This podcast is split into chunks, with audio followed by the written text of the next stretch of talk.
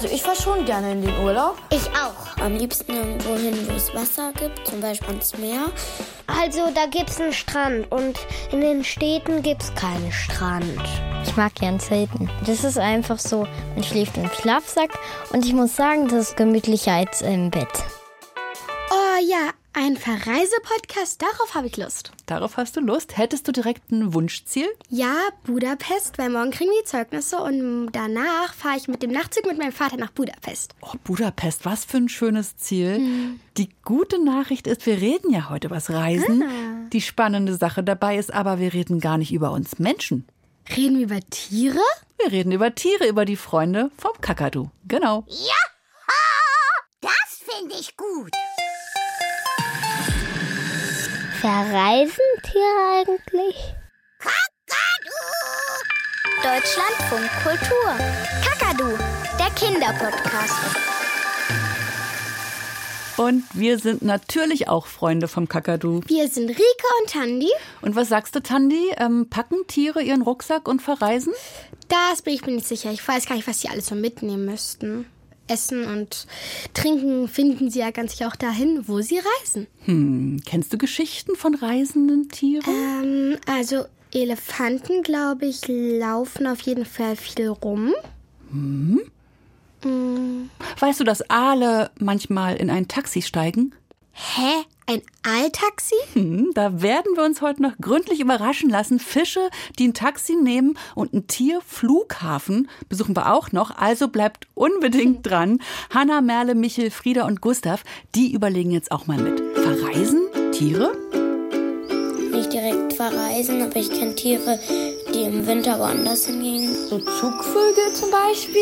Oder irgendwelche Fische oder so. Wir sind mal mit einem Lama gewandert und das hat mich zum Glück nicht angesprochen. Vögel, die fliegen in wärmere Länder, weil es jetzt im Winter kalt ist und sie nicht so viel Futter finden, glaube ich, und deswegen verreisen die. Elefanten. Die wandern die ganze Zeit lang, aber ich weiß nicht warum. Die Pinguine, die wandern und zwar in den, am Südpol. Da laufen sie in ganzen Kolonien durch den Südpol und suchen nach Nahrung und latschen halt darum die latschen darum, die Pinguine. Also das werden wir nachher noch mal ein bisschen erklären, mhm. denn ähm, das ist mehr als Latschen bei den Pinguinen. Aber lass uns mal kurz sortieren. Also wir hatten jetzt richtig viele reisende Tiere. Das Lama müssen wir, glaube ich, rausnehmen. Naja, weil es ja eher so ein Urlaubsding ist und nicht kurz wandern gehen. Genau, der Mensch spaziert mit dem Lama. Aber die Elefanten, die hast du ja auch schon mhm. genannt, die wandern und du weißt da auch ein bisschen mehr, warum, ne? Ja, also wir waren mal im Urlaub im Krüger Nationalpark. Das ist ein großer Nationalpark in Südafrika.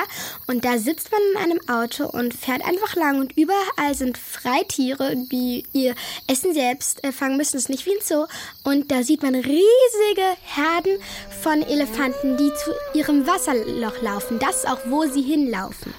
Haben wir einen ganz wichtigen Punkt. Sie suchen Wasser. Ich glaube, wegen Essen ziehen die auch weiter. Deswegen sind ja. die unterwegs. Wir haben von Zugvögeln gerade gehört, weil die im Zug fahren. Nein, sie fliegen. Sie ziehen nämlich zum Beispiel in den Süden, wenn es bei uns kalt wird. Deswegen heißen sie Zugvögel. Meeresschildkröten sind auch richtig weit unterwegs. Weißt du da was? Also sie schwimmen sehr weit, um ihre Eier am Strand zu verbuddeln. Dann schwimmen sie wieder weiter. Ihre Kinder werden halt dann geboren. Dann schwimmen sie wieder zurück und legen neue Eier. Auf jeden Fall, sie suchen sich ganz ruhige Strände, nehmen ganz weite Wege auf sich. Sie sind unterwegs wie so viele Tiere. Und Kakadu-Reporterin Anneke Meyer ist der Sache eben mit den reisenden Tieren auch mal nachgegangen. Insgesamt reisen Tiere mindestens so viel wie Menschen. Wissenschaftler schätzen, dass es zwischen 8 und 10.000 verschiedene Tierarten gibt, die wandern. Kakadus gehören übrigens normalerweise nicht dazu. Das stimmt. Ein häufiger Grund, warum Tiere sich auf Reisen begeben, ist natürlich Futter. Was hier schmatzt und schwatzt, sind Palmenflughunde. Das sind sowas wie große Fledermäuse, die total heiß auf Früchte sind. Weil Palmenflughunde gerne in riesigen Gruppen mit tausenden Tieren zusammen sind, haben sie ein Gebiet schnell leer gefressen. Dann fliegen sie weiter und zwar immer in die Richtung, in der die nächste Erntezeit beginnt. Übers Jahr kommen so 2500 Kilometer zusammen. Das ist etwa so weit wie von Berlin nach Rom und zurück.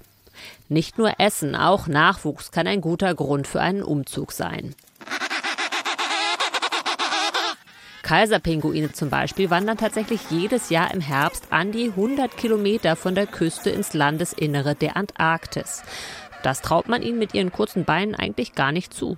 Weiter weg von der Küste ist es noch kälter als am Meer und es gibt dort nichts zu fressen. Aber es gibt dort auch kaum Feinde. Die Kaiserpinguine können sich ganz aufs Brüten und später auf die Küken konzentrieren. Ah ja, da habe ich, hab ich mal was drüber gelesen. Ähm, also die äh, Mütter legen das Ei und dann gehen die Mütter los und ähm, suchen Futter und dann müssen die äh, Pferde das Ei brüten und sie halten, äh, das Ei kann aber nicht auf dem kalten Boden liegen, sondern es liegt auf ihren Füßen und es wird warm gehalten mit ihrer ähm, Bauchspeckfalte. Also wer mehr Fett hat, ist noch wärmer. Ähm, und äh, in der Zeit äh, sind die Väter fast am Hungertod, weil sie halt nichts zu essen kriegen. Während eben die Mamas so mhm. weit wandern müssen wieder zur Küste, um sich da ganz voll zu fressen, um dann auch Nahrung mitzubringen, mhm. wieder zurück fürs geschlüpfte Küken irgendwann. Also sie sind wahnsinnig weit unterwegs ja. und sie müssen aber aufs Eis so weit ins Innere, weil das auch niemals tauen kann. Ne? Also was Tiere alles machen, um zu überleben, Wahnsinn. Und mhm. Wandern spielt eine ganz große Rolle, haben wir ja von Anneke auch gerade gehört. Wale, die wandern auch. Wohin? Hat auch wieder was mit den Kindern zu tun. In wärmeren Gebieten kriegen sie die Kinder, im Sommer ziehen sie über tausende Kilometer wieder in kältere Gebiete. Aber sie können sich ganz toll unterhalten, auch wenn sie mal ein bisschen weiter voneinander entfernt sind. Kennst du diese Wahlsprache? Wow. So ungefähr klingt die, ja.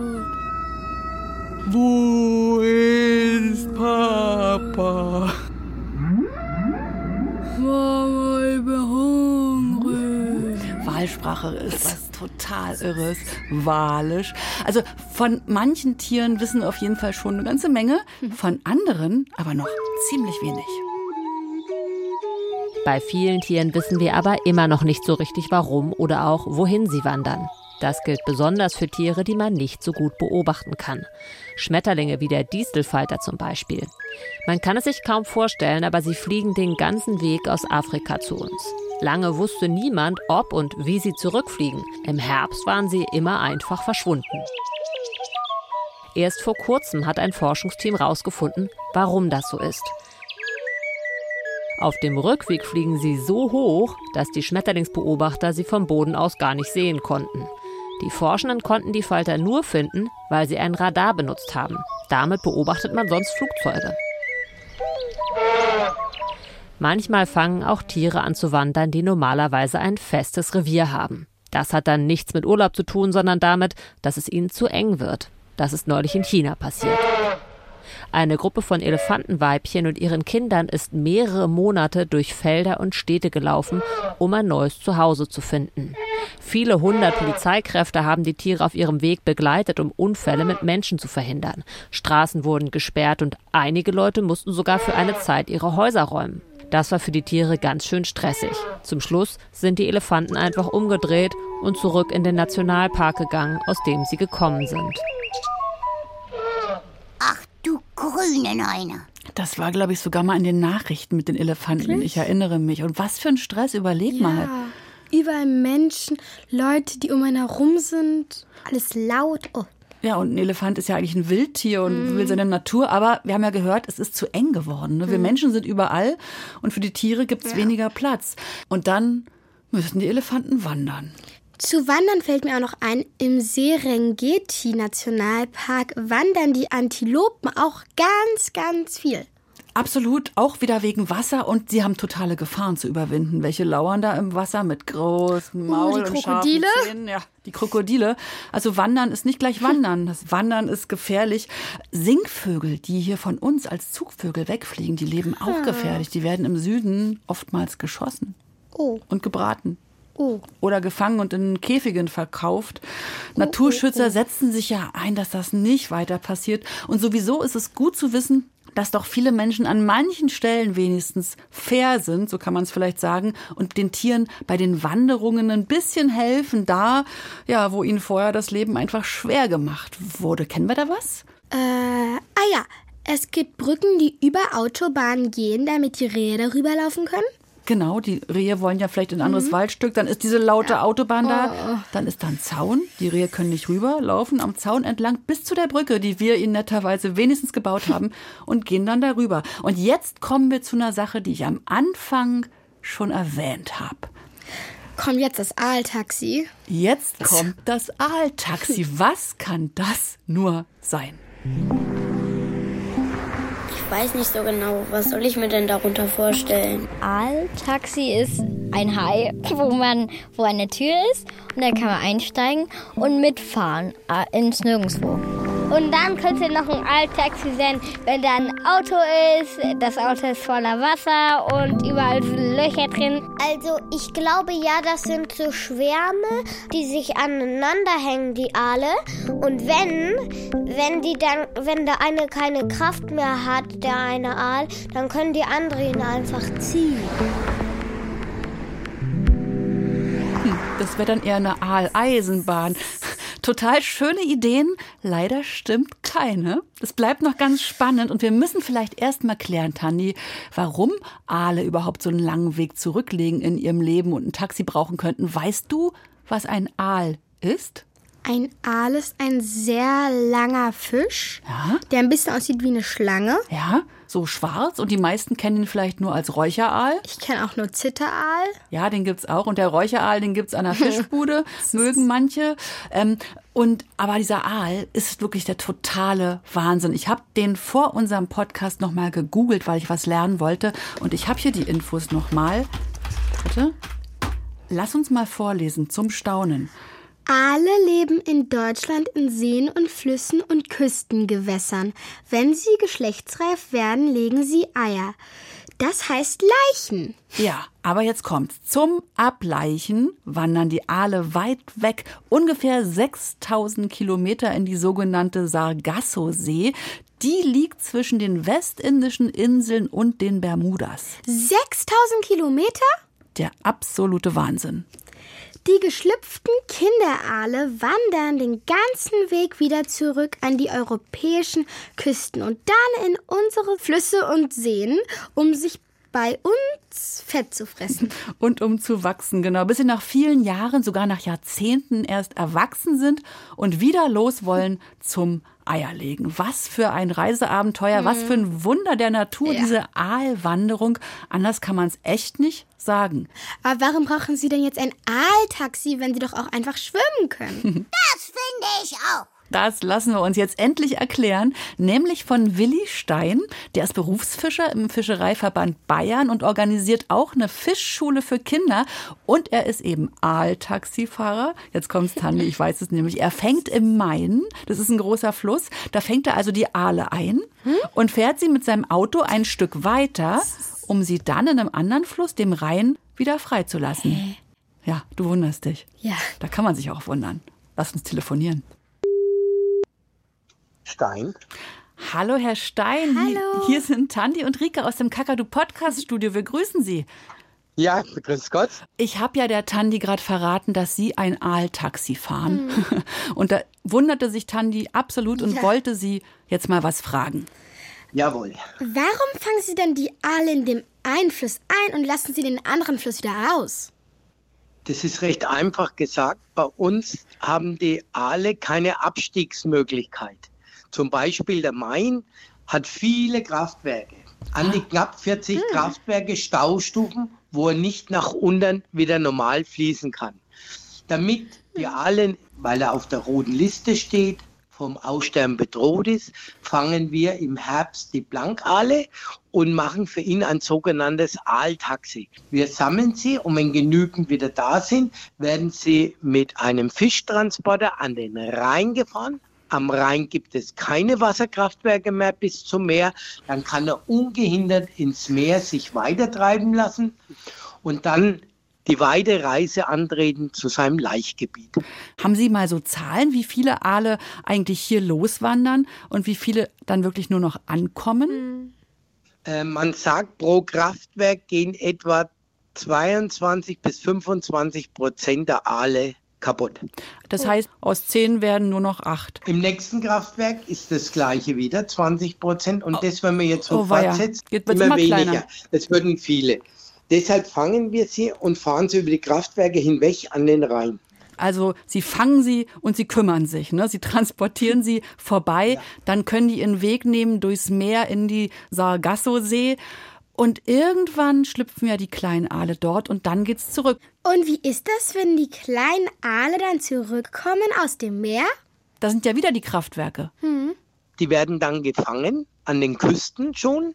Man nennt diese Aale Glasaale, weil sie komplett durchsichtig sind. Diese kleinen Glasaale werden dann wieder von uns Fischern in die Gewässer besetzt. Wir nehmen jetzt ihnen die Hürde wieder ab des Wanderns nach oben, weil wenn eine große Mauer erscheint, kommen die nicht drauf und besetzen sie einzeln, dass sie sich ernähren können, dass sie laichreif werden. Eine Sache würde ich nachfragen, Tandi. Herr Stein sagt immer aufwärts und abwärts. Verstehst du das mit aufwärts und abwärts beim Fluss?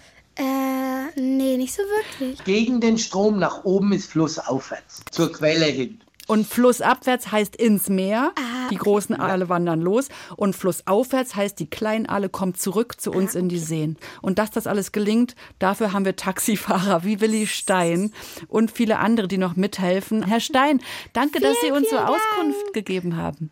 Gern geschehen. Noch einen schönen Tag. Tschüss. Tschüss. Tschüss. Ja, und was denken wir uns gerade, Tandi? Gut, dass es Aaltaxis gibt. Es gibt auch Krötentaxis. Wirklich? Kennst du die? Naja, nee. die heißen nicht Taxis, aber Menschen helfen den Kröten, die ja auch wandern in ihre Laichgebiete und sammeln die ein und bringen die über die Straße. Aber egal ob Aaltaxi oder Krötentaxi, wir haben verstanden, da sitzt kein Tier hinterm Steuer oder so. Das ist ein lustiges Sprachbild für eine Notlösung, muss man sagen. Das ist ja kein freiwilliges Verreisen. Hm. Äh, bei Tieren im Zoo ist es da freiwillig? Na, ich glaube auch nicht so ganz. Hm. Und hast du auf der Autobahn mal geguckt? Oh ja, da sehe ich ganz oft Pferdetransporter. Ja, da hm, gucken die hinten raus und sind sehr schnell ja. unterwegs. Und ob die manchmal auch fliegen müssen? Oh, das wäre cool. Wenn schon nur erste Klasse. ob Pferde erster Klasse fliegen oder so mhm. ähnlich, kriegen wir jetzt raus. Denn um diese Frage kümmern wir uns mit Michel und Gustav, unseren Reporterkindern. Die wollten das auch wissen, wie Tiere verreisen. Und sie waren tatsächlich mhm. an einem Tierflughafen in Frankfurt am Main. Hallo, herzlich willkommen in der Animal Lounge. Ich würde sagen, wir gehen einmal hoch. Wir haben ein bisschen was vorbereitet für euch. Wir haben dort Tillmann und Dennis getroffen, die arbeiten da. Links. Rechts. Oh, da sind ja schon die Gäste da. Hi. Hi. Hi, ich bin der Tillmann. Das Haus hat mehrere Stockwerke. Und im zweiten Stockwerk sind äh, Büros und ja, da arbeiten die halt. Und unten drunter ist so eine Art Tierlager. Da sind dann die ganzen Hunde, Katzen, Pferde. Unten sind auch die großen Tiere und grundsätzlich fliegen wir so gut wie alles. Also wir hatten auch schon ein Nilpferd, ähm, Gorillas, Kängurus, Pinguine, alles was ihr euch vorstellen könnt. Also wenn die Nilpferde uns so fliegen, ziehen die von einem zu in den anderen. Aber in die Halle zu den Tieren durften wir nicht, weil ähm, wir keine Mitarbeiter waren, weil Kinder dürfen da sowieso nicht rein. Und Erwachsene auch nur dann, wenn sie sich umgezogen haben in weiße Anzüge und ganz sauber sind. Also jetzt interessiert euch ja bestimmt nochmal, wie die Tiere denn überhaupt fliegen. Oder meint ihr, wir packen die einfach so ins Flugzeug rein? Nee, ne? Nein, also die Tiere sind in einer Transportkiste, die nochmal extra festgesichert ist, ähm, damit auch von der Flugzeug wackelt sie nicht umfallen, also so ähnlich wie anschnallen. Aber Dennis hat von zwei Typen erzählt, die sind Siegfried und Roy. Und die hatten Tiger und diese Tiger durften im Flugzeug frei herumlaufen, aber da waren natürlich keine Menschen drin. Und sowas ist heute auch gar nicht mehr erlaubt. Genau, also es gibt äh, drei Arten, wie man Tiere quasi fliegen kann. Gerade bei den großen Tieren, die werden als Fracht geflogen, wie wir zum Beispiel auch Päckchen oder Maschinenteile fliegen. Ist zwar nicht zu vergleichen, aber vom Prinzip her ist es ähnlich. Dann gibt es die noch die Tiere als sogenannt als Pet in Cabin. So hinter Pet versteckt sich schon Haustier und in Cabin heißt in der Kabine mit. Genau, die fliegen dann quasi wie wenn ihr einen kleinen Rucksack habt und den vor euren Vordermann unter den Sitz schiebt und dann gibt es die auch als Baggage-Tier, als Gepäcktier. Das heißt, die fliegen direkt mit ihren Besitzern mit und werden am Sperrgepäckband aufgegeben, auch mit so einer Hundebox, wie ihr sie da vorne stehen seht. Dass Tiere wie kleinere Hunde und Katzen dann tatsächlich unter unseren Füßen sind, das hätte ich eher nicht gedacht. Ich fand es aufregend und spannend, dass die auch gefährlichere Tiere verschicken. Aber sind die gefährlichen Tiere dann betäubt? Also bei der Geschichte mit Siegfried und Roy, da waren sie nicht betäubt, ne? Oh, das finde ich gruselig. Auf jeden Fall haben wir gelernt, äh, nicht erster Klasse fliegen Tiere, sondern als Frachtgut. Halten wir hier mal fest, in gepolsterten Kisten. Und ich habe das auch mal gelesen, die können auch nicht betäubt werden, weil die müssen auch Druckausgleich machen beim Fliegen. Oh. Kennst du das beim Fliegen, wenn du so... Oh ja. Was ist da? Die Ohren tun dann immer so wie die ploppen dann irgendwie. Und warte mal, was machst du dann? Die Nase zu. Genau, und so drücken und dann macht's knack und dann ist wieder gut, ne? Tja, wie geht's den Tieren da in der Luft? Das hat Michel auch nachgefragt bei den Mitarbeitern der Animal Lounge bei Dennis Österreich und Tillmann Schmid. Wie macht man das halt, wenn die Tiere Flugangst haben und halt in Panik geraten? Weil ein Nashorn das. Ah, wenn wir so große Tiere wie ein Tiger oder ein Nashorn fliegen, dann fliegen die auch nie alleine. Die haben immer einen Begleiter dabei, den sie schon aus dem Zoo kennen. Also den Tierpfleger oder wen auch immer. Eine Bezugsperson. Und das beruhigt die Tiere dann auch immer nochmal. Haben Tiere Gepäck? Ja, haben sie. Tatsächlich. Also wir haben alles Mögliche dabei. Meistens ist es nur die Leine oder ein Spielzeug, das sie kennen. Aber manche haben auch ganze Fünf-Gänge-Menüs dabei. Alles dabei. Also wir haben tatsächlich hier sehr viel Gepäck dabei. Meine Güte, das ist so eine richtig zweite Welt. Über einen Tierflughafen habe ich bisher noch nie nachgedacht. cool. Was brauchen so ein Turnierpferd zum Beispiel, das zu so einem Wettkampf in die Arabischen Emirate fliegt? Mm, Eine Schabracke, die man, also eine Decke, die man unter den Sattel macht. Und dann natürlich auch noch den Sattel. Zahnzeug, Putzzeug, also ziemlich viel würde mir da einfallen.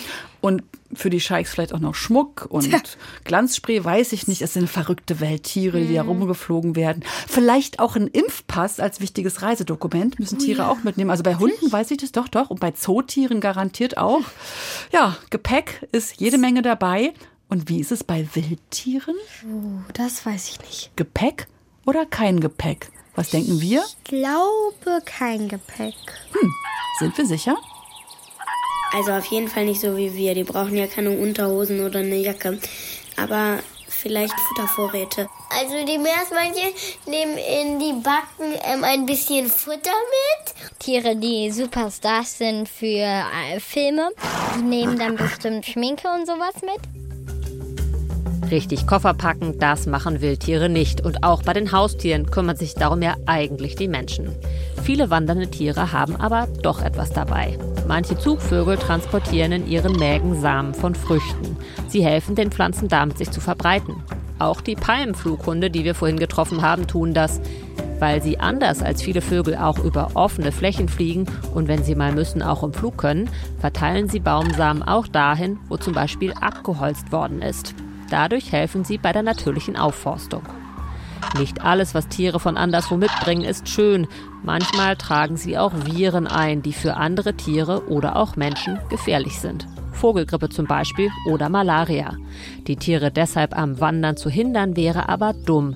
Das meiste Gepäck, das die Tiere durch die Gegend tragen, ist richtig gut, auch für Menschen. Ein Beispiel ist die Schwebfliege. Sie sieht aus wie eine Wespe, die auf der Stelle fliegt. Sie kann nicht stechen, bestäubt aber genau wie Bienen viele Blüten. Forscher aus England haben berechnet, dass nur durch wandernde Schwebfliegen 5 Milliarden Pollenkörner pro Jahr nach Großbritannien importiert werden. Damit können jede Menge Blüten Früchte tragen und viele davon essen zum Schluss wir. Danke, ihr lieben Wildtiere, für diesen tollen Gepäcktransport. Sagen wir dann mal. Danke. Und danke, Anneke Meyer, für diese ganzen spannenden Infos. Das war eine richtige Wissensreise heute. Eine Wissensreise über reisende Tiere. Genau, und wenn ihr jetzt auch was auf die Reise schicken wollt, eine Frage an den Kakadu nämlich. Fragen, Fragen, Fragen. Dann schickt ihm am besten eine Sprachnachricht auf sein Handy. 0174 16 24 523. Wir sind Tandi und Rike und wir freuen uns auf die nächsten Ferien. Denn da verreisen wir. Tschüss. Tschüss. Kakadu. Der Kinderpodcast. Hallo?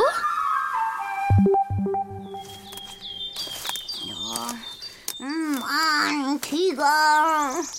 Wie lange müssen wir denn noch laufen bis zu diesem See, den du so groß angekündigt hast? Ach, nur noch so zehn Minuten vielleicht. Hä?